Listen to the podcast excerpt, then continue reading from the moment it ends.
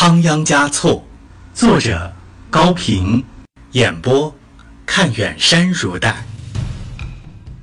第二十章，第八的吃土精神，第四集。酒店的门是掩着的，今天显然没有营业。一张张木桌，一排排卡垫，都沉静得像深山幽谷中的石头。仓央嘉措预料到一定发生了什么不幸，为什么央宗要祈求宽恕他的罪过呢？他望了一眼央宗，这才发现他那贴着乱发的脸上，从前额到耳根有一道红肿的鞭痕。仓央嘉措心上一阵痛楚，上前掠开他脸上的乱发。阿妈央宗，快请坐下，慢慢说。是谁欺辱了你了？央宗却不敢就坐，弓着身连连回答：“是，是。昨天晚间，我在于琼卓嘎的房中聊天，他告诉我说，你不是荡桑汪波，你就是达赖喇嘛。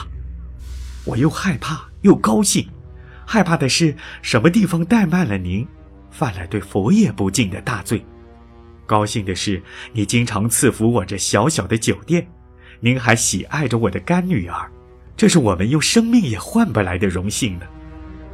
我们娘俩说呀说呀，一直说到半夜，忽然听到有人敲门，我当是您来了，不敢让您在门外久站，急忙奔去开门。嗨，都怨我，他们，他们是强盗，他们一共三个人。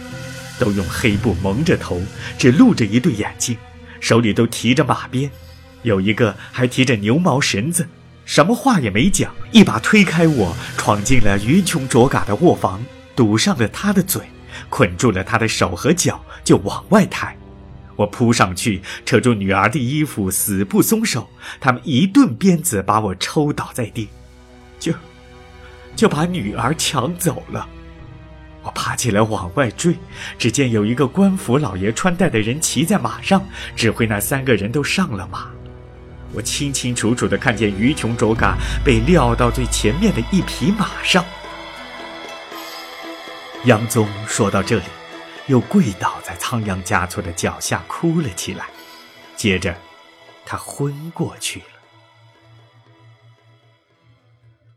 整个酒店。寂静的像倒塌了多年的古庙。仓央嘉措一动不动的站在那里，像是这庙里剩下的唯一的一根柱子。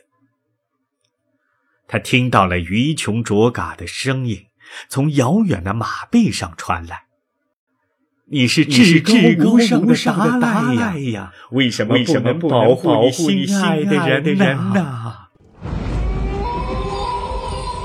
艰难死别时的眼睛，土灯狡诈的眼睛，第八阴郁的眼睛，拉藏罕斜视的眼睛，多吉失明的眼睛，于琼卓嘎多情的眼睛，释迦牟尼佛像微笑的眼睛，班禅师傅无可奈何的眼睛，这一切。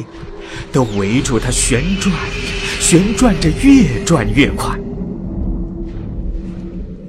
剩下的柱子也倒在了酒店的地上。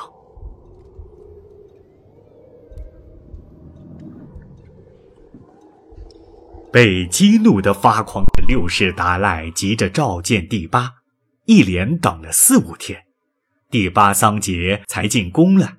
气喘吁吁的连声道歉，说是因公到外地去了一趟，刚刚赶回拉萨，饭都没吃就跑来聆听佛爷的旨意了。你知不知道于琼卓嘎现在何处？六世指着第八的鼻子追问：“哪个于琼卓嘎？”第八一副摸不着头脑的样子。酒店的于琼卓嘎。哪个酒店？央宗的酒店。那些地方我从来不去，也没有人向我报告那里发生了什么事情呀。你是不是帝霸？是的。是不是达官贵人们的首领？是的，佛爷。他们随便抓人，你管不管？当然应该管。不过，如果抓的是盗贼、凶手什么的，或者是逃跑的奴隶、欠债人之类，法规则是允许的。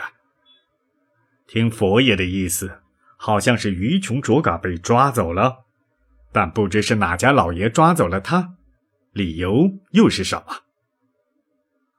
你真的一点都不知道？唉，俗语说：“只有一张嘴，吃脏八就不能吹笛子。”我实在太忙了，这类事情应当由地方官员来过问。他们，兔子能拉车，要骏马干什么？告诉你，我和于琼卓嘎关系非同一般，你一定要亲自给我把他找回来。六世。开始怒吼了。佛爷，请息怒，请冷静。第八桑杰像一个干涸了的海子，扔进多重的石头也溅不起浪花来。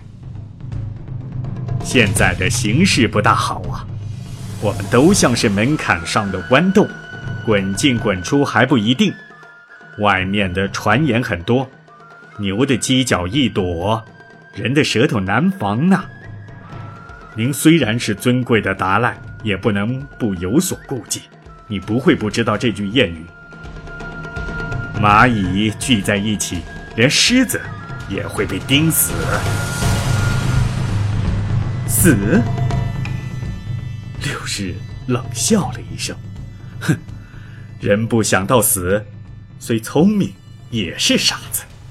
死并不可怕。可怕的是死的不明白，像塔尖奶那样。说着，把事先准备好的刀子和绳子从睡铺下面掏出来，往第八面前一丢。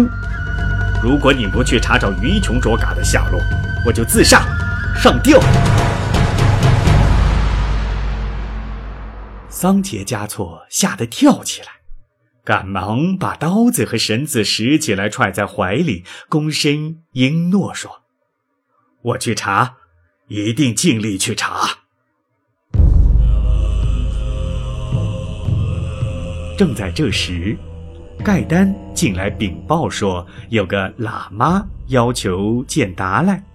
仓央嘉措还没有回话，第八桑杰就连忙说：“请。”他巴不得此刻能有个什么人来转移一下话题，把他从尴尬的局面中解脱出来。他急忙擦了擦汗，坐回到卡垫上去，装作正和达赖议事的样子。